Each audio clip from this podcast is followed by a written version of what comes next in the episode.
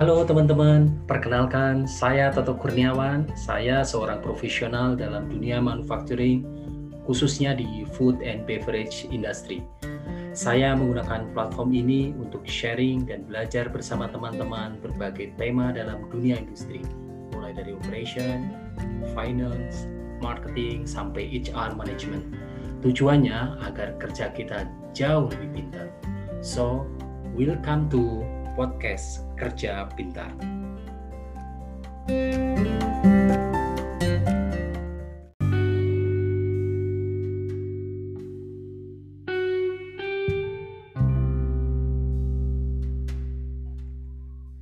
Oke, halo teman-teman semuanya. Assalamualaikum. Ketemu lagi dalam podcast Kerja Pintar. Kali ini saya akan berdiskusi dengan adik kelas MT saya. Kami sama-sama lulusan manajemen trainee Danon saya angkatan 2009 dan sahabat saya ini adalah angkatan 2010 ya, jadi adik kelas ya. Saat ini uh, sahabat saya bekerja di Singapura, uh, sebuah negara tujuan bekerja yang cukup bagus ya, cukup keren di dunia, di Asia juga tentunya sebagai Regional Procurement Director di Carry. Biasanya kadang-kadang disebut dengan Carry Ingredients ya. Uh, posisi uh, level setingkat director untuk uh, lulusan MT 2010 plus tempat kerja yang menarik ya di uh, Singapura. Jadi uh, kombinasi yang bagus. Regional Director di Singapura. Tetapi di saat yang bersamaan uh, menurut beberapa referensi salah satunya adalah Signa 360 Wellbeing Survey di tahun 2019 bahwa 92% worker di Singapura itu stres compare to global average sekitar 84%. Nah, gimana jadinya? Uh, enak nggak sih uh, di posisi itu dan di Singapura? Nah, kita akan bagi langsung bagaimana pengalaman sahabat saya ini. Uh, kita akan ngobrol-ngobrol dengan Mas Yogi Indra Pratama. Halo Mas Yogi, Assalamualaikum Mas Yogi. Waalaikumsalam warahmatullahi ya. Apa kabar Mas Soto? Alhamdulillah baik. Udah lama nggak ketemu. Kita ketemu terakhir 2018 atau 2017 mungkin ya. 2017 kali ya. Ya di Bandung ya. 2018 ya. ya. Waktu itu kita makan di apa di Bandung bareng. Di Bandung ya bareng Pak Happy um, direktur kita dulu di Danon ya. Direktur di Danon. Beliau masih di Utrajaya ya sekarang? Masih uh, tapi freelance ya, masih untuk project ya. Oke, okay, uh, Mas Yogi, Mas Yogi ini latar belakangnya kan di teknik kimia ya, uh, ya. teknik kimia ITB ya. Masuk tahun berapa Mas ya? Saya masuk 2004, Mas mm -hmm. Toto. Mm -hmm. uh, kemudian saya lulus tahun 2009. Jadi kalau dihitung lama kuliah itu dari awal sampai akhir sekitar empat setengah tahun ya. Empat setengah tahun, iya. Ya rata-rata empat tahun atau empat setengah tahun ya di angkatan saya mungkin saya termasuk yang lama ya karena rata-rata okay. di, angkatan saya itu tiga setengah sampai empat tahun. Ya. Oh tiga setengah sampai empat tahun ya. Signifikan tapi uh, ya saya termasuk yang agak belakang lulusnya. okay. Ceritanya kenapa begitu? Oh ada ada kenapa itu? Jadi um, skripsinya atau saya, apa? Saya tuh ngambil uh, apa namanya uh, ada istilahnya waktu saya masuk, saya kan masuk ITB itu Mas Toto kalau boleh cerita ya jadi dulu ITB itu e, belum ada namanya PMDK ya. Jadi kalau misalkan universitas oh, iya. lain kan ada PMDK KIPB gitu. E, apa? E, saya waktu itu lulus ke ITB itu jalur namanya putra daerah. Oh, oke. Okay. Di, Kota Bogor. Jadi dari satu kabupaten itu dipilih tanda kutip putra terbaik gitu. Mm -hmm. Lalu disekolahkan ke ITB gitu. Okay. Dan alhamdulillah di angkatan saya waktu itu uh, saya yang terpilih dari mewakili Kota Bogor. Oke, okay, oke. Okay. Mm-hmm. Jadi saya saya di lulus dari SMA 1 Bogor. Dan itu juga uh, menarik ya. Jadi bu, jadi sedikit disclaimer saya um, disebut putra daerah terbaik bukan artinya secara akademik saya terbaik maksudnya. Jadi okay. kebetulan saya tuh beruntung juga. Jadi ketika di SMA 1 yang waktu itu mungkin salah satu SMA favorit ya dari hmm. sisi di Bogor mirip kayak SMA 3 atau mungkin di Bandung, di Bandung 5. ya iya saat ya. ini kalau nggak salah juga top 10 ya di Jawa Barat tuh ya. nah waktu itu kebetulan saya itu peringkat 7 Mas Oke okay. tapi 6 di atas saya itu semuanya pengen jadi dokter Oke. Jadi ketika ditanya waktu itu ada kelas 3 gitu uh, di akhir tahun ditanya gitu siapa yang masuk ke ITB, mm-hmm. 6 di atas itu semuanya pengen jadi dokter gitu. Oke. Okay, Cuman jadi... saya itu uh, confident saya bilang mau ke ITB gitu. Sehingga kemudian dari sana uh, dan dari uh, apa saya punya ada prestasi ekstrakurikuler, kemudian dipilihlah mm-hmm. oleh sekolah karena yang lain gak berminat ke ITB gitu. Mm-hmm. Ini aja cadangan gitu, cadangannya cadangan gitu. Jadi udah mm-hmm bukan nomor satu, bukan nomor dua, bukan nomor tiga, tapi nomor tujuh gitu loh. Lucky number seven. Oh iya, lucky seven ya. Lucky number seven. Kemudian saya dikirimlah ke Pemda, interview di sana. Kemudian hanya terpilihlah saya, lalu masuk waktu itu uh, lewat jalur putra daerah ITB. Jadi apa uh, biayanya ditanggung oleh pemerintah Kota Bogor saat itu. Alhamdulillah. Mm -hmm. Nah, hanya saja uh, si beasiswa Pemkot Bogor ini cuma bertahan di awal dan tahun pertama gitu. Jadi tahun kedua itu eh, apa eh, karena satu hal saya nggak dapat lagi beasiswanya, bukan hmm. karena dari sisi akademik saya ada masalah, tapi entah bagaimana ada birokrasi biayanya nggak turun hmm. gitu, atau hmm. jadi kuliah saya itu tahun kedua itu agak kelimpungan gitu. Jadi hmm. saya harus nyari gimana caranya dan akibatnya adalah kalau teman-teman mungkin pen, saya nanya Mas Toto IP terendah berapa? Waduh, IPK terendah saya mungkin 2,4 gitu sempet ya saya. Tebak Mas Toto IP terendah saya berapa? Ah, mungkin 2,7 gitu mungkin ya. Nol. Oh ya. Wow. Nol. Jadi saya itu waktu itu ada apa namanya um, uh, apa namanya? Jadi saya daftar tapi itu saya tuh nggak pernah ini apa uh, ikut ujian gitu karena oh, satu okay. jadi saya ingat waktu itu uh, lihat IPEK jadi saya dulu di, diangkat di tahun pertama itu termasuk bagus saya di kelas ya karena di ITB itu ada namanya uh, eh, TPB tahap persiapan bersama ya uh, tahun pertama itu digabung gitu antara teknik kimia saya teknik kimia ITB hmm. dengan teknik elektro dan teknik fisika. Fisika ya. Jadi saya tahun pertama bagus, begitu masuk tahun kedua drop. Semester 3 1, sekian, right? Semester 4 nol. Jadi itu kalau saya boleh ingat itu saya ingat banget itu gitu. Um, dan setelah perjuangan itu kemudian saya dapat kesempatan satu waktu itu ngomong sama dosen saya yang tahu potensi saya gitu dia bilang gini Yogi kamu saya kasih beasiswa full beasiswa kuliah buku bahkan uang bulanan gitu untuk apa biaya hidup ya mas waktu mm-hmm. itu lima ratus ribu per bulan saya ingat banget mm-hmm. gede banget lima ribu per bulan saat itu rasanya yeah. gitu tapi syaratnya kamu IPK-nya IP-nya harus selalu naik minimal tiga dan selalu naik per semester dari semester uh, apa saya kan ngulang berarti ya semester 3 semester 4 saya ngulang kan karena mm-hmm. saya kan di bawah dua kan mm-hmm. jadi dari semester 3 yang ngulang itu sampai lulus kamu IP-nya harus naik terus jadi steady. Sanggup nggak? Saya bilang dalam hati sanggup nggak ya saya? Saya bilang saya sanggup pak. Gitu. karena saya waktu itu pilihannya antara sanggup atau nggak dapat beasiswa kan? Gitu kan? Iya iya betul. Dan fast forward 4 tahun alhamdulillah dari uh, saya bisa bangkit dengan dorongan orang tua juga segala macam akhirnya saya IP-nya believe it or not terus naik Mas Toto tiap semester naik saya. Konsisten sampai ya. lulus, Selalu di atas tiga dan konsisten naik. Atas tiga dan naik terus mm-hmm. sampai saya lulus IP IP saya terakhir itu 4.0. Jadi semuanya A. Oh iya. Di semester 8 ya. Oke, okay, semester 8-nya IP-nya 4.0. IP-nya 4. Oh, wow. Jadi itu saya bilang lumayan lah pelajaran hidup ya buat saya. Iya, iya, iya, iya. Dari sisi dan uh, lulus ITB mungkin ceritanya itu saya karena prestasi saya diminta jadi asisten dosen. Diminta jadi dosen. Kenapa saya membelot? Karena jujur aja secara finansial menjadi asisten dosen saat itu itu sangat-sangat tidak menjanjikan. Iya iya jadi hanya iya. saya mengundurkan diri baik-baik dengan dosen saya yang ngasih beasiswa. Karena bagaimanapun beliau berjasa banget ya bukan dari kocek beliau pribadi tapi beliau lah yang jadi jalannya gitu. Jadi jalannya ya. Kemudian akhirnya saya waktu itu masuk di perusahaan pertama rekayasa industri BUMN. Oke. Okay. Hmm. Uh, masuk di rekayasa industri cuma kuat satu bulan. Masuknya okay. juga ini agak kurang ajar. Masuknya bagus, keluarnya agak kurang ajar. Jadi masuknya itu saya waktu itu ke Rekin itu pakai um, apa um, karena saya dulu ketua lomba rancang pabrik di ITB dulu pernah gitu jadi Hmm, saya kenal hmm. ini waktu itu ada uh, lowongan di Rekin saya daftar wawancara masuk sebulan di sana kemudian saya nyadar bahwa ternyata dunia engineering bukan buat saya walaupun saya lulusan teknik kimia I see. dan ya. saya bilang itu salah satu keputusan terbaik yang saya pernah lakukan disyukurin sampai saat ini ya.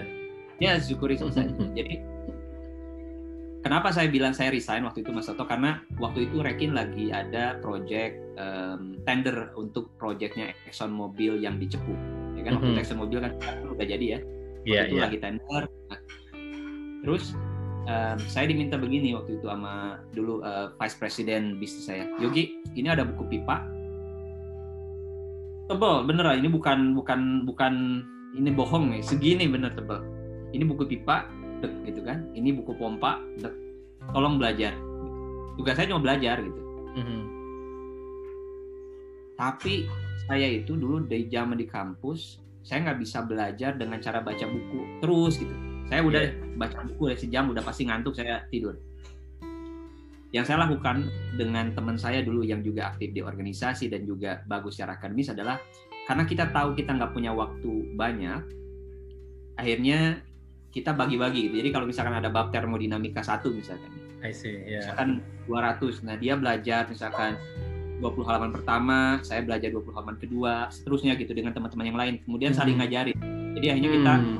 sering diskusi dan dengan diskusi itulah saya merasa bahwa saya tuh dapat ilmu banyak gitu. saya bisa Iya, iya, iya. akhirnya cepat gitu jadi dengan waktu yang saya invest jadi kalau begitu hari pertama saya direkin disuruh baca buku setebal itu saya langsung shock gitu wah ini Hmm, bukan hmm. yang saya ada momen-momen menarik di Rekin ada Mas Toto jadi ketika semua engineer kumpul diskusi itu menarik banget buat saya tapi itu cuma sekali sebulan Oh, oke. begitu pas proyeknya eh, tendernya apa dimulai tapi sisanya saya harus belajar dan saat itu saya bilang ke bos saya saya nggak bisa pak eh, lanjut di Rekin nah di saat yang Mhm. bersamaan saya ikut tes eh, manajemen trainee untuk eh, Sariwisata Danone Danon ya. Oh. Tapi mungkin pertanyaannya itu ya, eh, apakah karena karena lihat di Rekin itu kemudian memutuskan kenapa nggak ke Exxon atau ke Chevron Oh, atau iya. misalkan Pertamina Oh, gitu kan ini teknik kimia banget kan itu ya.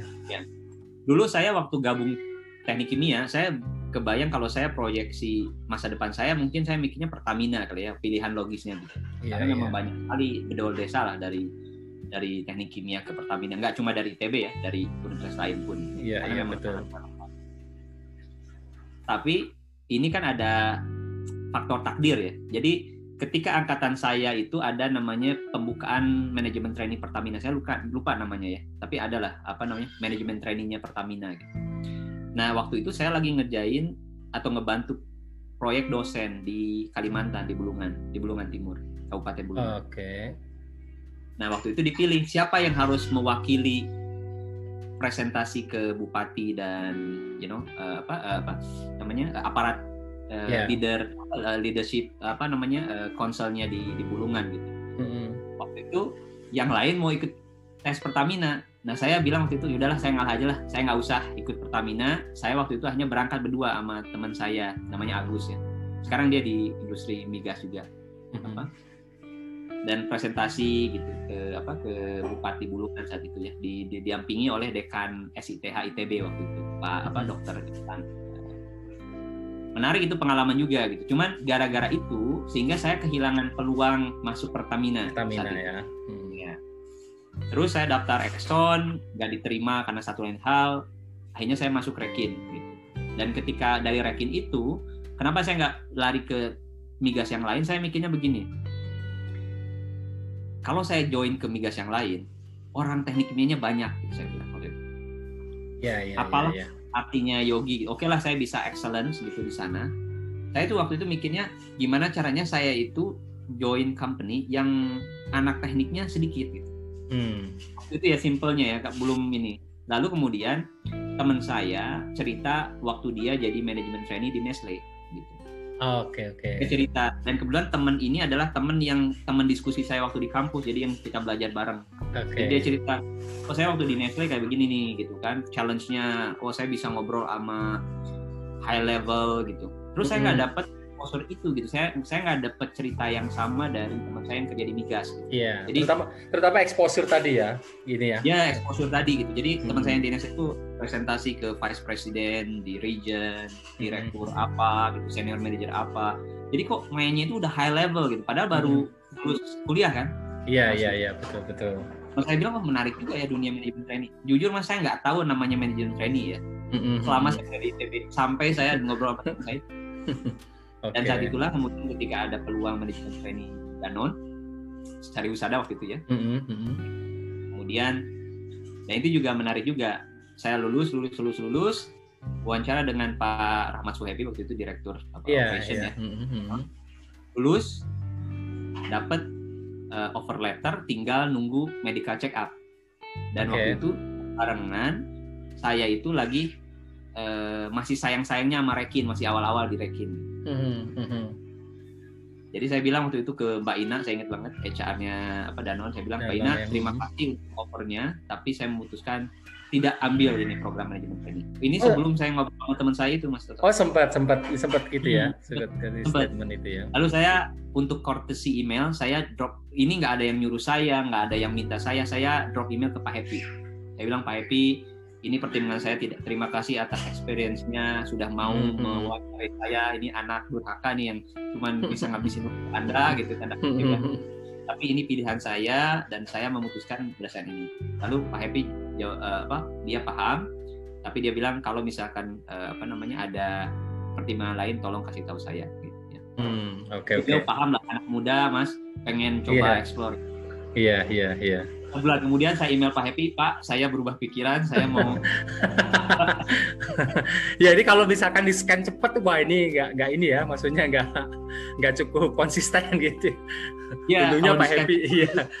Oh, nggak konsisten banget ini, tapi ya, ya, ya. yang saya luar biasa nih Mas ya, dan kita juga sebagai leader ya. Yep, yep. Kebayang nggak kalau kita punya tem ada apa uh, tim kita kayak tim, ya. gitu? Hmm, hmm, Apakah kita akan ngejudge langsung bahwa ini orang ini labil banget nih gitu ya? Iya, iya, Atau iya. memang tadi itu mengerti bahwa di posisi dia, dia itu belum aja karena punya banyak beberapa pilihan. Opsi, betul, betul. Apalagi Dan background mungkin, kan mungkin background juga kan. Ya, ya. Jadi ya. saya luar ya terima kasih lah ke Pak Happy mau nerima saya balik gitu nggak disuruh tes dari awal lagi gitu ya.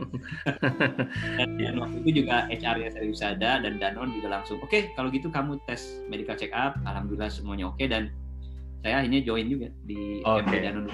Oke, okay, ya kalau aku lihat ininya beberapa poin ya. Pertama persistence ya, kayaknya ter terdidik dari awal ya persistensinya.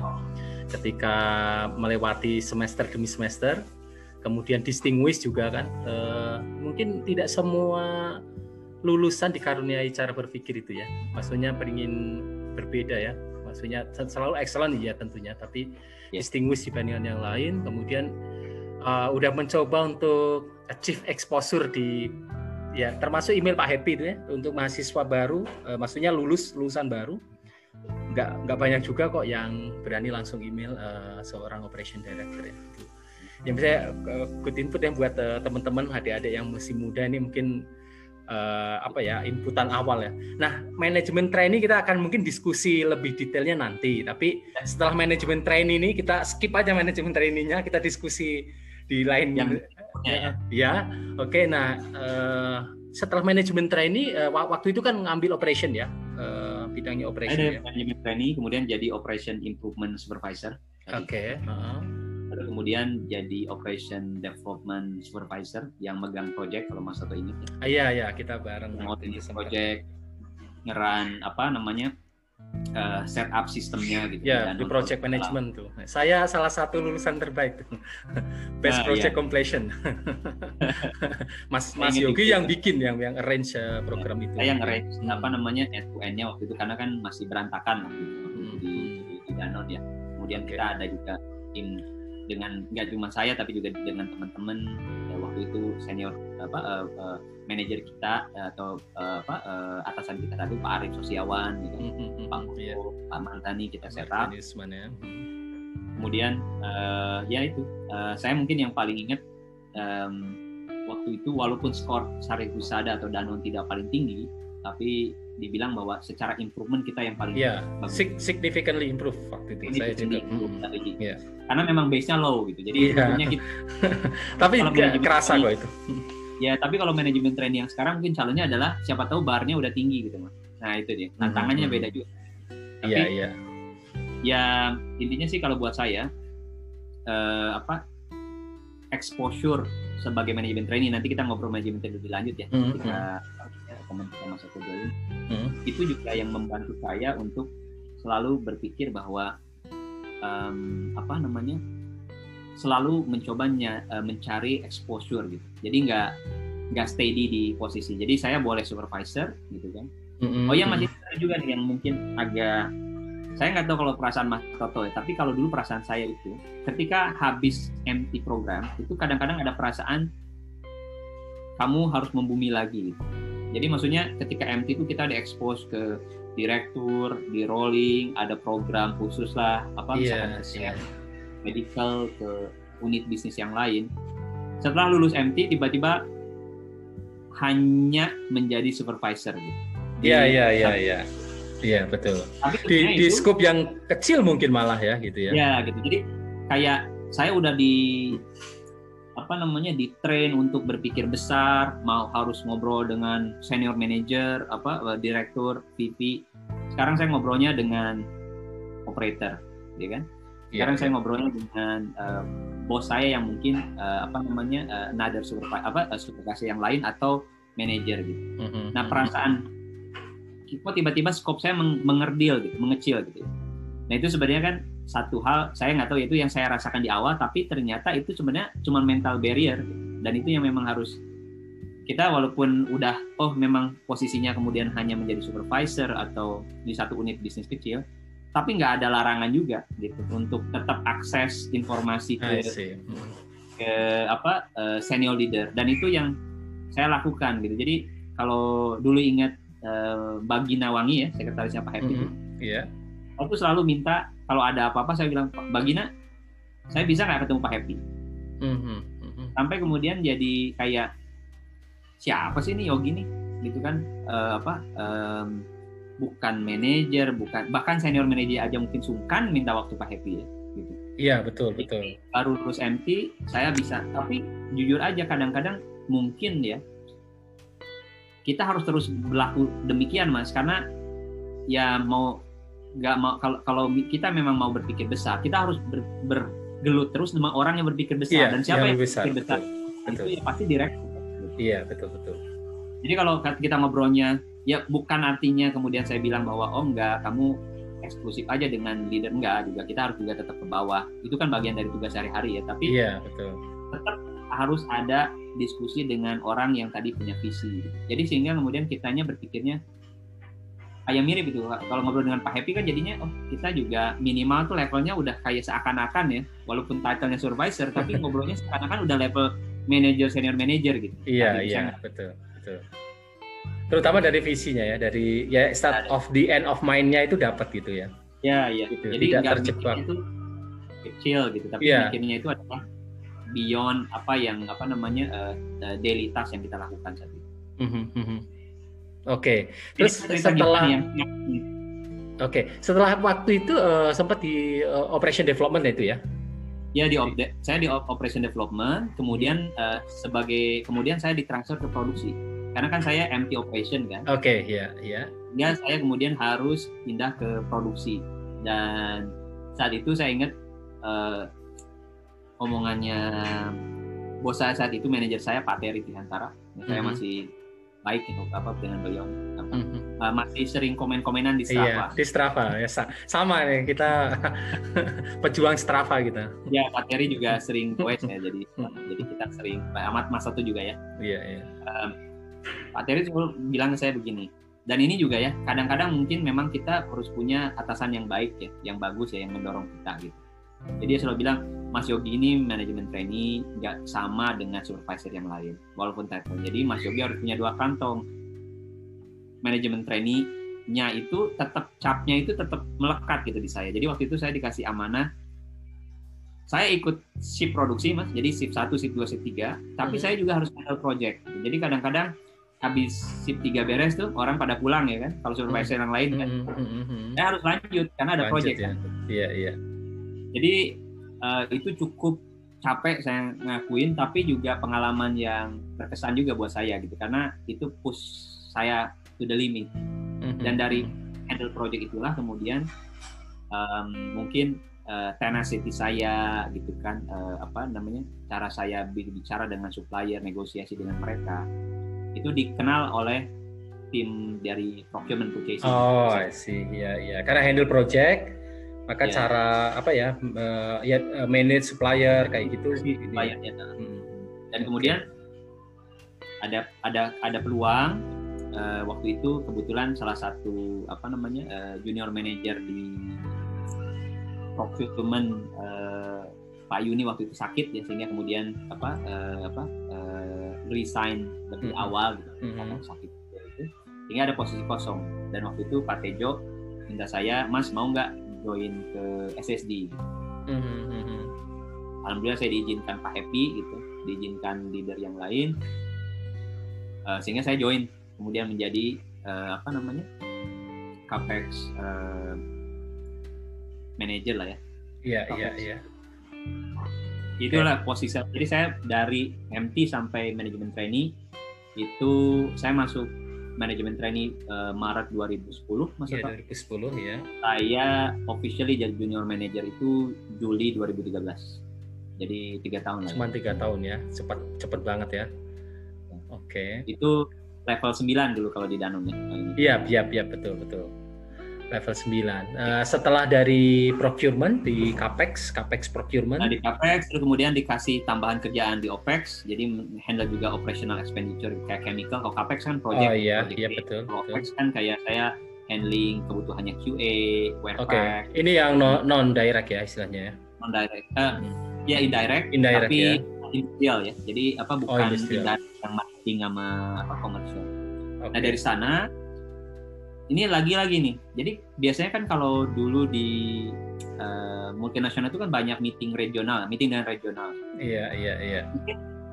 Salah satu yang saya notice gitu adalah orang-orang itu bukan takut sih, tapi mungkin kayak jadi akhirnya orang Indonesia ngegrup sama orang Indonesia gitu. Orang bule gitu atau orang asingnya gitu, Danon saat itu ngegrup dengan kalangan mereka sendiri. Ini di luar meeting. Jadi kalau meeting gabung kan ya. Interaksi lah. Tapi habis itu misalkan kalau eh, ada acara misalkan kayak apa namanya? em, eh, dinner atau lunch Dinner ya. atau hmm. itu masing-masing misah gitu. Dan kalaupun ada, saya bisa merasakan kayak, aduh sebenarnya saya tidak mau Iya. ada di sana. Mm, mm, Itu di, Iya, di iya, teman-teman gitu kan. iya. Nah kalau saya, justru saya ada mungkin ini apa ya, bukan mental dijajah ya, tapi saya tuh tertarik karena buat saya tuh kayak mereka kan dari negara maju gitu maksudnya. Ya. Pasti ada pola pikir yang berbeda gitu ya, ada pengalaman yang berbeda. Jadi saya tertarik untuk diskusi dengan mereka gitu. Di luar kerjaan. Mhm, lalu kemudian ngobrol nyambung. Dan kemudian komunikasi yang baik itu menjadi peluang di mana ketika ada urusan kerjaan kadang-kadang tuh tim regional daripada ngomong ke salah satu orang apa orang-orang per orang di, di di Danon Indonesia saat itu dia connect ke saya gitu. Jadi kayak eh Yogi saya ada ini nih tolong dong gini gini gini gitu sehingga nama saya itu waktu itu cukup dikenal gitu di regional mhm, jadi kalau mhm. kalau ngobrol, wah ini deng- dengan Yogi aja gitu misalkan dia bisa eh, apa namanya eh, bisa bantu kamu gitu nyari informasi segala macam. Eh, apa bukan informasi lah tapi kayak paham situasi kondisinya eh, di Mhm. di Danau. Eh, apa? Nah kemudian waktu itu ini lagi nih mas ya kan karena hidup itu kita pengennya ya steady aja tapi kan apa ya namanya perubahan itu pasti ya. Kita Mas Soto tahu sendiri ya gimana kalaupun kita nggak berubah lingkungan kita berubah. Nah Mhm, mhm. pada tahun 2014-15 itu eh, tim procurementnya Sari Usada dan Nutrisia itu kan digabung ya mau digabung lah Ah, iya, iya. One, one operation ya kalau nggak salah. Saya sempat udah operation. udah udah move sih ke Ma- Ma- Mas Soto udah move kok saya Iya. cuman di procurement itu kan kemudian jadi banyak duplication banyak duplication I see. jadi Mhm. banyak yang misalnya ada uh, saya megang industrial OJNS, ada satu orang lain di Nutrisia yang megang dinis yang megang apa uh, industrial OJNS sehingga waktu itu saya sempat ditawarin pindah ke packaging gitu. Sempatlah ada terbersit omongan dari bos saya waktu itu. Nah, tapi saya merasa bahwa pilihan yang dikasih ke saya waktu itu oleh bos saya langsung dan direktur saya langsung itu tidak cukup menarik buat saya. Sehingga kemudian saya itu selalu bilang ke bos saya, kalau ada peluang ke regional, Pak, saya mau deh. Hmm. Selalu konsisten saya bilang kalau dengan direktur saya, dengan bos saya waktu itu senior manager ya, oh, uh, apa uh, Pak Tejo. Dan kalau ada orang regional datang, terus saya selalu bilang kalau ada posisi di regional, saya mau coba. Dan ternyata Mas, doa saya didengar gitu ya. Ada ternyata posisi itu. Hmm. Hmm. hmm. Dan saat itu kemudian saya di assess uh, oleh calon bos saya saat itu Laura musik capable nggak nih gitu untuk apa uh, di handle posisi uh, itu ya di di di, di Singapura gitu wawancara uh, ada apa uh, case study lah. Jadi dia ngasih soal gitu saya harus jelasin segala macam gitu kan. Bagaimana pola pikir saya analisis saya segala macam. Sehingga kemudian saya diterima. Dan ini yang lucunya itu proses saya diterima itu bos saya direktur saya itu nggak ada yang tahu. Oh oke. Okay. jadi yang tahu ini bo, uh, waktu itu Helder. Siapa? Helder itu kan uh, bosnya Pak Ramanto ya. Iya iya iya iya. Eh, apa direkturnya operation ya Ya, saya nggak sempat ketemu, tapi saya sempat dengar ya. Uh, oh, jadi iya. di atas beberapa direktur, misalnya manufacturing director, kemudian di atasnya lagi kan untuk operation. Jadi gitu ya. itu uh, uh, apa namanya istilahnya yang paling tinggi lah di operation. Kalau di istilah kita sekarang mungkin COO dan Indonesia kali ya. Ah, ah COO betul betul. Hmm. Nah, Calder tahu, aware, saya tahu, bos saya nggak ada tahu. Jadi ketika saya dapat, kaget lah orang. Kemudian, oh Yogi dapat ya posisi di Singapura gitu. Bahkan HR sendiri nggak tahu HR Indonesia. Oh iya. Karena saya mau gaji langsung dengan HR Singapura. jadi itu agak unik juga jadi akhirnya uh, saya ingat saya mendarat dari Bandung saat itu dan naik Lion Air yang itu loh Wings Air bukan ya yang pesawat kecil ya jadi waktu saya nyalain email saya ada email emailnya itu offer jadi udah saya diterima gitu ya udah dengan berapa gajinya segala macam benefitnya dari HR Danon yang di Singapura gitu. Mm-hmm. dari udah saya diskusi dengan keluarga dan akhirnya memutuskan lah nggak lama lah. Karena buat saya pilihannya mudah lah Mas Toto ya dan yeah, yeah. Uh, apa namanya mau megang OJNS terus gitu kan dengan res, tadi resiko duplikasi kan ngapain gitu. Kita kita tahu kan kalau duplikasi gitu mungkin cuman ini kuat-kuatan nih siapa yeah, nih yang cepat atau lambat ya. Gitu, ya. Atau ya tadi saya pindah ke packaging ke Jakarta atau ya saya pindah ke Danone Singapura. Dan buat saya itu pilihan yang apa mudah gitu. Mudahnya dalam artian bahwa mana sih yang saya akan ambil gitu. Yang satu sesuai dengan harapan saya dan cita-cita karir saya gitu. Yang lainnya mungkin nggak belum apa uh, sesuai lah gitu. jadi hanya saya 2015 bulan April tuh uh, pindah ke Danone Singapura. Mm -hmm. Oke, okay. di Danone Singapura waktu itu apa posisi di sana ya? Saya itu, oh ya nih satu hal lagi juga nih pengalaman penting ya. Jadi waktu saya pindah akhirnya confirm ya pindah ke Singapura, kemudian orang-orang pada nanya begini saya, Mas Yogi promosi nggak ke Singapura itu? Terus saya bilang, saya nggak promosi pak, level saya masih junior manager. Waktu berarti masih sembilan ya, masih sembilan ya? Oh, sembilan. Kok mau ya pindah ke Singapura levelnya sama, gitu? Oke. Okay. Uh, eh, apa benefitnya buat Mas Yogi? Tapi saya saya diem aja sih, Mas Toto, karena saya tahu ini ini um, uh, apa uh, kata-kata pertanyaan itu sih sebenarnya atau pernyataan itu tuh kayak orang yang berpikirnya tuh um, short term gain. Iya, yeah, short term, iya. Yeah. long term gain gitu. Jadi long term vision saya ke mana. Saya bilang, Bapak-bapak, saya yang penting pindah ke Singapura, uh, gaji saya diadjust sesuai standar Singapura dan punya pengalaman di Singapura. Jujur aja saat itu gitu sih. ya, waktu saya move dari Danone Baby Nutrition ya, dari serius ada ke Danone Dairy juga uh, pertanyaan yang mirip ya, meskipun waktu itu saya promosi ya, cuman dia pertanyaan yang mirip itu apa untungnya gitu istilahnya.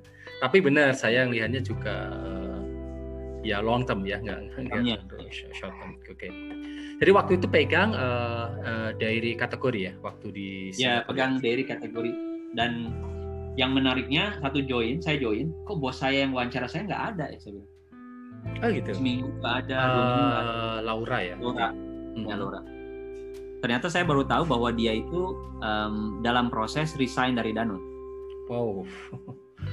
Jadi eh, mental saya waktu itu ya, saya bawa keluarga, pindah negara. Kerjaannya beda karena dulu saya megangnya project, sekarang megangnya dairy yang saya nggak ngerti sama sekali dairy itu apa, gitu. Iya, gimana cara SMP, gimana saya beli laktos. Iya iya. Jadi apa bertubi-tubi juga gitu tantangannya saat itu. Dan bos saya yang harusnya jadi apa referensi saya Ya, di tempat saya lagi- gitu ya tanda Bumper dulu ya istilahnya. Udah nggak ada. saya ingat ditelepon sama bosnya bos saya Janet Lung Standing. Sekarang dia udah dia orang Mars dulu. Apa, sekarang udah resign dari Danone juga. Dia bilang Yogi kita dalam proses untuk rekrut bos kamu. Mungkin dia akan join kamu dalam waktu tiga bulan. Mungkin Hmm, jadi hmm, hmm. pokoknya gimana caranya lu anak baru dari Indonesia kita percaya kita udah ngerekrut yang benar handle dairy yang mana 70% coach-nya Danone mas Infant Nutrition gitu saya Iya, tuh agak iya. gila juga dan Iya, kebayang betul, kalau betul. saya bikin kontrak ngaco gitu mas Toto ya. Iya betul. Dan regional Asia Tenggara ya Southeast Asia khususnya Indonesia kan Indonesia nomor 2 atau nomor 3 ya setelah nggak cuma megang Southeast Asia mas. Saya megang juga China. Jadi Oh. China biasanya lewat Singapura ya berarti China, udah itu. Iya mm, udah ya paling tinggi. termasuk juga Australia New Zealand. Eh sorry Hmm. kan nggak ada pabrik di Australia ya di New Zealand kan di New Zealand iya mm, jadi bebannya tuh tinggi gitu Aduh, masya Allah lah saya bilang. Dan dilalahnya seminggu pertama saya masuk itu kita punya krisis sama salah satu um, dairy ingredient yang cukup berat lah gitu. cukup apa penting lah buat kita. Jadi mm. kebayang misalkan Mas Toto beli ada supplier gitu ya. Misalkan eh, kita beli Mas Toto beli 20.000 ton dairy ya produk gitu dari dia. Mm, lalu Mas Toto cut sepertiga. Nah kurang lebih gitulah saya tuh. Jadi, mm, kita tuh di minggu pertama saya join kita kehilangan sepertiga supplier kita. Oh. Untuk particular dairy product itu. Jadi mm, mm, mm. nggak ada bos negara baru. Kerjaan baru. Kerjaan baru dikasih krisis pula. Wah udah Mm-mm. komplit paket. Sehingga saya berat badan tuh turun. Saya ingat saya udah kurus ya mas satu ingat ya dulu saya turunnya iya. gimana itu turun lagi mas. Saya turun lagi dari 6 kilo saya turun masya Allah. Kalau diinget-inget tuh tapi ya pengalaman itu yang kemudian saya bilang eh, mungkin ya itu takdir ya dari Allah gitu kan kita nggak memerencanakan itu ya Mm, mm. Eh, tapi juga yang kemudian membuat em, kalau lihat itu gitu saya lihat sekarang masalah-masalah saya saya bilang kayaknya nggak ada yang seberat itu deh gitu kan dulu Hmm, ketika hmm, hmm. harus ganti kerjaan ganti negara ganti bos dan juga dikasih krisis dalam waktu apa yang eh, bersamaan ya mungkin berapa deh horizonnya mungkin satu bulan dua bulan ya udah kayak gitu langsung ya Ya. satu Ya, bulan mungkin yang- malahan ya satu bulan mas itu Mm-mm. dan ya pokoknya kan ketika join bos saya udah nggak ada kalau itu Mm-mm. udah default saya harus nanya dari ke siapa gitu kan apa, Mm. saya siapa yang menjadi apa eh, knowledge eh, apa source saya gitu Mm-mm. terkait market gimana saya harus negosiasi sama dari kan beda kan saya bicara sama dulu saya negosiasi sama GA atau Bocard atau Tetra Pak itu kan mesin ya kan? Iya Kan? betul. Ini kan bicara dari marketnya gimana saya nggak boro-boro ngerti gitu saat itu. Jadi ya dan komoditi kan benar-benar komoditi. Dan juga. komoditi dan ya mungkin saya bilang juga eh, ada eh, ini juga ya kalau misalkan teman-teman ada yang ngambil manajemen training pilihlah perusahaan yang bisa ngasih trust besar gitu. karena kan saya bilang nggak semua bisa ngasih trust. Iya iya. Perusahaan Cox di remote dari Amsterdam saya relaynya di Singapura harus benar Mm-mm. orangnya baru gimana kalau orang ini berlaku salah gitu kan luar biasa impactnya gitu Mm-mm. jadi jadi ya itulah Oke, saya ingin sa- satu-satu. Gimana akhirnya eh, dealing with eh, this condition, this condition ya. Jadi kayak misalkan pertama dari sisi yang paling gampang dulu lah, gimana deal dengan perbedaan waktu. Bosnya Oke. di, iya kan, biasanya di Netherlands kan, kemudian Ya, ya. supplier di New Zealand kan, Ya. kemudian customernya di China, Indonesia kayak gitu kan. itu benar sih Mas Soto. Jadi kalau kita kerja di Indonesia ya, kecuali mungkin kalau di Jakarta itu time zone-nya beda dibandingkan time zone Indonesia yang lain ya karena orang di Jakarta kerjanya lebih panjang Lebih gitu panjang, atau ya. lebih pagi ya Mm-mm. karena macet segala macamnya tapi kalau dulu kita di Jogja misalkan atau di daerah lain Indonesia kan kita ngikuti waktu kerja orang Indonesia ya. Jadi mungkin paling pagi mungkin orang datang jam 7 lah ya mungkin maksudnya atau jam 8 lah ya ke kantor kemudian pulang mungkin jam 6 jam 7 lah. Banyak kan juga kalau nggak ada kerjaan yang luar biasa jam 5 pulang. Ya that's it ya. Begitu kita tutup laptop I'm done for today no one will going to bother me ya kan? Nggak ada yang akan ganggu kita nah kalau di regional itu beda jadi itu juga culture mungkin eh, shock buat saya gitu jadi kan supplier saya tersebar dari New Zealand Mm-mm. Australia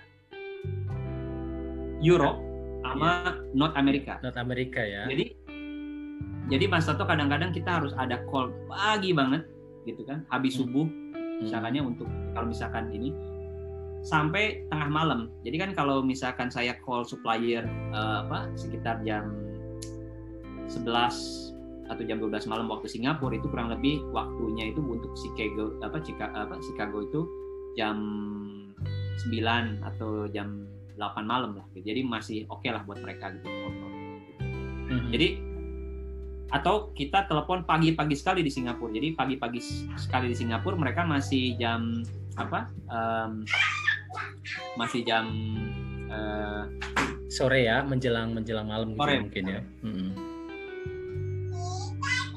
jadi time zone itu penting dan kemudian mungkin em, isunya itu gimana jaga stamina. Karena kan nggak mungkin kan kita kerja dari jam 5 sampai jam 12 malam terusan burn out. Mm-mm. Mm-mm. Jadi akhirnya memang kalau kerja di regional itu nggak penting waktu kerja, yang penting kamu deliver. Jadi saya ya udah kalau ada call misalkan pagi banget, habis itu tutup ya saya balik lagi kerja apa ke kegiatan pribadi saya, nggak kemudian Hmm. langsung kerja.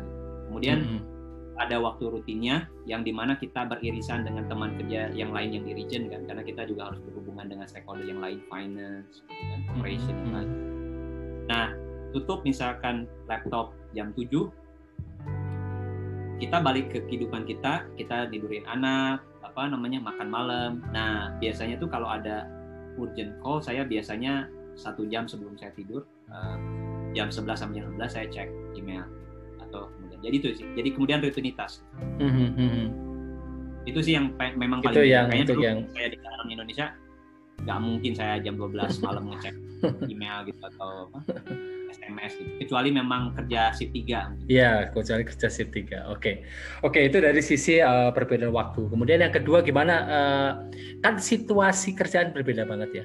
Di Jogja kita Ya, penuh obrolan, penuh tata krama, nongkrong masih sempet. Sementara di Singapura pasti orang-orang juga fokus pada kerjaannya, terus mungkin mau minta bantuan dari sisi knowledge eh, khususnya Dairi tadi juga mau akses siapa gitu. Itu gimana cara eh, dealing with environment gitu ya? jadi jadi mungkin sat- satu hal yang key ya dan ini juga saya tahu Mas Toto juga sama kemudian Mas Eko juga dan teman-teman MT yang lain mungkin salah satu karakteristik MT yang nomor satu saya bilang itu dia apa namanya self starter gitu jadi kayak nggak nunggu gitu jadi orang nggak nunggu misalnya ah, siapa yang nanti akan ngasih gua ilmu ya nggak ada yang Hmm, ngasih iya, iya, iya. kalau kalau kamu diem aja nggak bakal jadi kita tuh nyari gitu dan akhirnya ya tadi itu walaupun beda budaya em, apa eh, ya mereka tetap open gitu ya kayak misalkan eh, untuk technical saya belajar dari apa eh, orang yang sangat experience di dunia dan alhamdulillahnya Danone punya gitu ya eh, John Oregon dia dulu eh, apa eh, puluhan tahun di dunia dairy gitu. jadi dia Hmm. ngerti apa namanya SMP, apa itu laktos, apa itu milk powder, semuanya diterangin nama dia, teknisnya kenapa parameternya begitu. Jadi saya minta session dengan dia dan dia nggak ada kewajiban Hmm. sebenarnya untuk Hmm. saya, tapi saya bilang John, kamu ngerti kan kalau apa saya butuh nih karena dulu saya nger- ngerjain mesin dan dan ini be honest mas itu juga ya. Jadi kalau kita datang terus pura-pura ngerti juga itu skakmat gitu. Iya, iya, iya. lebih baik kita memang akui kita bukan memang apa eh, kita nggak ngerti gitu. Tapi kita willing to belajar. Dan itu yang Iya. saya bilang environmentnya Danone Singapura saat itu mendukung sekali jadi mereka paham bahwa saya nggak ngerti dairy tapi mereka di potensi orang per orangnya jadi kemudian saya bikin session reguler dengan uh, John dengan stakeholder yang lain. Akhirnya lama kelamaan dia ngerti juga gitu. oh mm-hmm. nah satu okay. pas nih ya yang penting ya. Mas Toto kan lulusan Unpad ya Mas Eko lulusan ITS saya ITB ya. Itu nggak ada yang tahu di Singapura iya iya jadi nggak menjual gitu maksudnya uh, cuman sedikit lah yang yang mungkin orang Singapura yang beririsan atau banyak berhubungan dengan orang Indonesia ngerti lah ya kampus-kampus yeah, yeah. yang bagus di Indonesia gitu.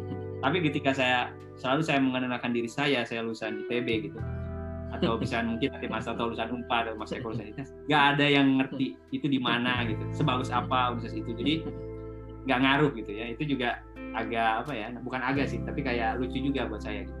Jadi ternyata uh, nggak ngaruh juga gitu kita apa uh, apa namanya uh, kampus kita dulu waktu apa kuliah. Uh, yeah, yeah. Jadi tadi saya bilang sih um, walaupun lingkungannya beda ya. Kalau di Singapura kan memang tadi Mas Soto uh, mengungkap salah satu data ya. Mm-hmm. Jadi uh, apa-apa itu uh, apa uh, fast pace gitu. Jadi kayak kita jalan di MRT aja orang-orang pada cepet gitu ya. Jadi nggak yeah, ada kayak betul, Nah, jadi dan itu kemudian yang bikin mungkin culture-nya di Danone juga ke bawah seperti itu gitu, di Singapura. Jadi bahwa kita nggak bisa nunggu terus tapi harus jemput bola apa namanya kalau nggak ada kejar gitu kan uh, mm-hmm. apa namanya kalau misalkan nggak clear tanya jangan pura-pura tahu kalau bilang kalau memang nggak tahu bilang nggak tahu gitu. tapi kita mm-hmm. juga boleh itu yang saya, saya bilang apa yang yang yang secara culture dan memang ketika dulu saya di Danone Indonesia memang tulisannya multinational company tapi kan bos kita orang Indonesia yeah. kita orang Indonesia sebagian besar orang Indonesia cuman pucuk-pucuk pimpinan dan beberapa manajer yang orang asing ketika gabung ke Danau Singapura ya semuanya orang asing pernah satu meja makan itu saya ngitung ada 14 keluarga negaraan pada orangnya cuma sekitar 16 itu kan berarti luar biasa gitu ya ada yeah, yang yeah. dari Egypt ada yang dari Indonesia Malaysia gitu dan itu juga menarik sih buat saya karena kita akhirnya bisa sharing pola pikir Iya, multicultural ya. Multi country, multi culture ya. Waktu itu kira-kira berapa lama Mas uh, untuk bisa uh, klik ya, untuk bisa manage situasi itu ya? Mungkin enam uh, bulan lah ya. Enam bulanan ya. Ya, karena uh, apa namanya? Um, uh, mungkin da- yang lamanya itu dari sisi teknikalnya sih. Kalau dari sisi apa managing apa manajemennya itu kita udah dapat lah ya maksudnya ilmunya gitu gimana sih caranya manage ekspektasi gitu apa namanya hmm. gimana caranya deliver result kalau itu uh, tapi enam bulan itu saya bilang uh, itu fase krusial saya sampai kemudian saya bisa uh, deliver value gitu. mulai dari value yang oke okay. iya mulai deliver value yang deliver mungkin kuncinya itu ya karena merasa enam bulan itu karena uh, ukurannya dari uh, deliver value yang hmm. signifikan ya ya dan dan dan dari enam bulan itu kemudian saya dipilih um, masuk di Danone itu ada program namanya Young Talent Program jadi mm-hmm. uh, junior dan media media manager uh, mm-hmm. level uh, 988 ya. Mm-hmm. uh, apa sekitar uh, 15 orang gitu di seluruh dunia gitu. Kita um, apa dididik untuk ya itu tadi yang jadi apa jadi deliver suatu project gitu. Uh, dan di sana uh, apa namanya saya bilang juga perusahaan investasi besar ya ke talentnya mereka gitu. Jadi kita diberangkatkan ke Bangkok untuk openingnya kemudian di sana interaksi dengan teman-teman dari berbagai negara ada dari Brazil Argentina gitu kan saya dari Indonesia ada yang dari Belgia kita develop project lalu dikasih tapi research besar itu bukan cuman traveling cost ya atau saya bilang travel investment terbesar dari Danone itu ke kami itu adalah dari sisi waktu senior leadernya mereka. Jadi yeah, yeah. satu tim itu misalnya empat orang itu di pair dengan satu COO, satu uh, apa CFO dan yeah, apa coachnya ya yang, gitu ya. Jadi dan mereka benar-benar menyediain waktu untuk diskusi dan itu saya bilang yang yang berharga gitu. Jadi kita again dulu kita mikirnya oh level direktur happy gitu. Sekarang dia mikirnya global gitu. Global, Jadi, iya. Hmm. Iya caranya gitu ya. Mereka berpikirnya dan mm -hmm. dan kita waktu itu terakhir presentasi di uh, Irlandia dan ini juga ya saya bilang yang yang yang pelajaran yang saya bilang penting uh, acknowledge prestasi tim kita. Jadi saya presentasi, saya balik ke Singapura. Orang pertama yang nelpon saya itu bos saya. Uh, hmm. Dia bilang, Yogi, saya dengar presentasi kamu, well done, congratulations.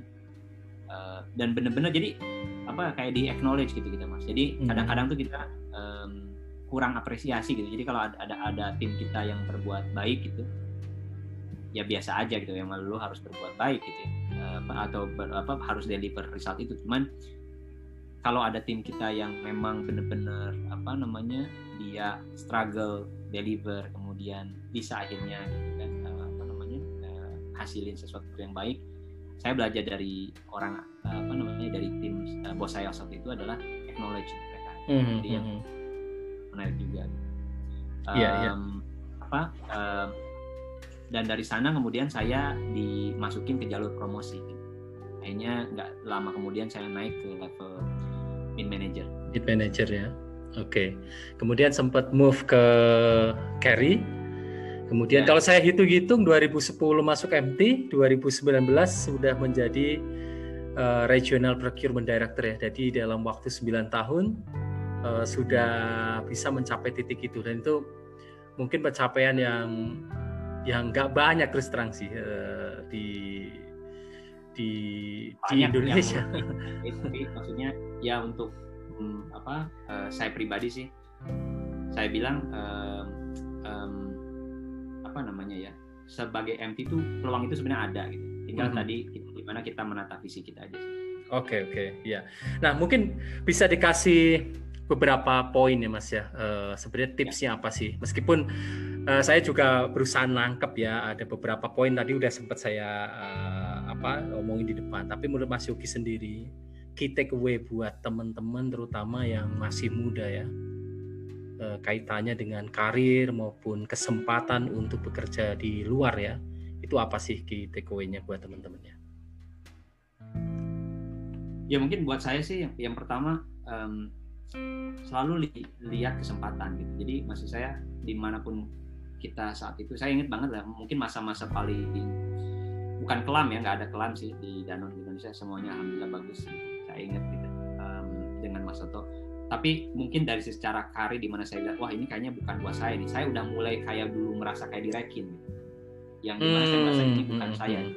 iya iya pada iya. saat saya diproduksi saya paham kenapa saya ditempatkan di produksi karena saya MT operation tapi saya juga paham bahwa saya tidak ingin di sana iya, iya. sehingga kita kalau clear dengan apa yang kita bukan istilahnya passion kita di mana di mana sih kita bisa deliver value gitu, apa lebih gitu ya daripada mm -hmm. posisi kita sekarang selalu cari peluang itu yang saya lakukan jadi waktu itu saya diproduksi megang project tapi tetap menjalin komunikasi dengan tim di regional apa, mm -hmm.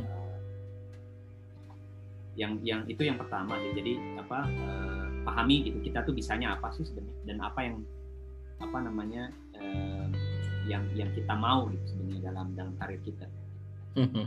Gak mudah sih sebenarnya ini ngomong gini ya karena kan kadang-kadang uh, perusahaan itu punya rencana sendiri gitu. Iya iya. punya pet sendiri kadang-kadang. Ya, offset, produksi mungkin habis mm-hmm. itu momen apa segala macam ya. QA yeah. mungkin ya gitu kan mungkin. Tapi sekali lagi kita kan supirnya karir kita ya, bukan mereka gitu. Mereka mm kita yang nyupir karir kita. Kalau misalkan kita sebagai supir bilang saya kok nggak cepet ya di sini ya? Saya mau pindah jalur balap. Ya just do it gitu maksudnya. Cari peluangnya gitu juga. Uh, itu yang pertama. Yang kedua saya bilang um, saya mikir gini ya uh, waktu pertama saya join ini perasaan pertama saya itu perasaannya minder mas jadi dulu saya mikir udah keren nih di Danone nih udah jadi manajer tiga tahun jadi manajer apa bos-bos acknowledge waktu di Danau Indonesia begitu pindah Singapura saya jadi merasa kerdil lagi gitu. mm-hmm, karena yeah. tim saya saya punya tim pinter banget dia lulusan uh, masternya tuh Essex Business School ya mas tahu tahu ya kalau di Google Essex itu yeah. mungkin urutan keberapa gitu yeah. compare ke kampus-kampus di Indonesia kampus, gitu. kampus. kan orangnya pinter. Saya mikir ah ini biasanya kalau orang gini arogan. Ternyata dia baik juga mas gitu. Jadi komplit gitu ya paketnya saya bilang wah terus saya manage, harus manage dia. Bosnya lebih bodoh daripada anak buahnya. buahnya. Tapi saya mikir begini selama kita ini manusia ya dan selama kita dikasih kemampuan berpikir berpikir kritis maka pastilah kita bisa ngejar dan dan saya bilang ini bukan cuma saya tapi juga semua orang ya. Maksudnya Mas Toto juga atau Mas Eko dan teman-teman lain. Kita itu ternyata waktu saya masuk tuh saya bilang tuh uh, tim uh, tim saya namanya Fabian. Ya Fabian. Si Fabian itu lebih ini ternyata kita interaksi terus dengan dia itu lama kelamaan menyampai juga gitu frekuensi kita gitu. Mm-hmm. Nah, jadi maksud saya itu poinnya adalah kalau kita tuh mau upgrade diri, ya mbok yang ngomongnya tuh sama yang lebih tinggi gitu levelnya. Jadi kalau misalkan kita nih, misalkan nih, saya pengen jadi, uh, saya pengen paham uh, performance gitu. Siapa sih yang jago paling jago performance gitu? Lalu ngobrol terus atau diskusi atau sharing pikiran. Jadi nanti kelamaan tuh frekuensinya orang kita itu akan upgrade. Itu yang saya rasakan. Iya, Jadi, iya, iya. Ketika awalnya ngobrol nggak nyambung, dia banyak challenge saya, kenapa sih kamu begitu? Bayangin dulu kalau jadi bos di Jogja kan nggak mungkin nih apa anak buah terlalu frontal kan gitu. Iya iya betul. Saya nggak setuju sama kamu, kenapa begini gitu kan rekomendasi. Saya harus mikir apa ya saya kasih rekomendasi begitu nggak bisa asal bapak seneng atau jadi akhirnya kita belajar ke frekuensinya dia gitu. Jadi kalau dia lebih tinggi gitu dari sisi keilmuannya atau dari sisi pola pikirnya akhirnya kita upgrade juga.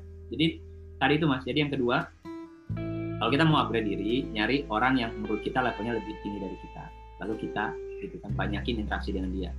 Mm-hmm. Gitu. Jadi walaupun nggak langsung sama, tapi minimal kekerek lah gitu. gitu sih. Oke, oke. Jadi setidaknya ada dua itu ya. Uh, saya juga ingat dulu uh, sempat ada Pak Sony Effendi ya, mungkin salah satu nama besar di manufacturing dairy di Indonesia ya. saya sempat email-emailan sama beliau kemudian beliau bilang saya yakin uh, Mas Toto akan jauh lebih baik atau lebih bagus daripada saya asalkan mau belajar jadi saya pikir ya. orang yang bagus itu adalah orang yang punya terobosan idenya banyak kita enggak kalau mau lebih bagus itu orang yang mau belajar gitu ya It's really great sharing ya Mas Yogi ya disampaikan secara humble tapi uh, eh, 9 tahun menjadi regional director tuh mungkin pencapaian yang mesti benar-benar kita syukuri ya dan saya suka uh, sharingnya disampaikan secara sangat humble dan ini tentunya bisa menjadi pelajaran buat uh, teman-teman yang khususnya masih muda ya. Ini kalau diteruskan sebenarnya menarik sekali, cuman waktunya cukup panjang nih, mungkin bisa kita sambung di lain sesi. Uh, terima kasih banyak Mas Yogi ya atas waktunya, sukses terus, sehat-sehat di Singapura ya. Thank you. Makasih teman-teman. Uh, bye.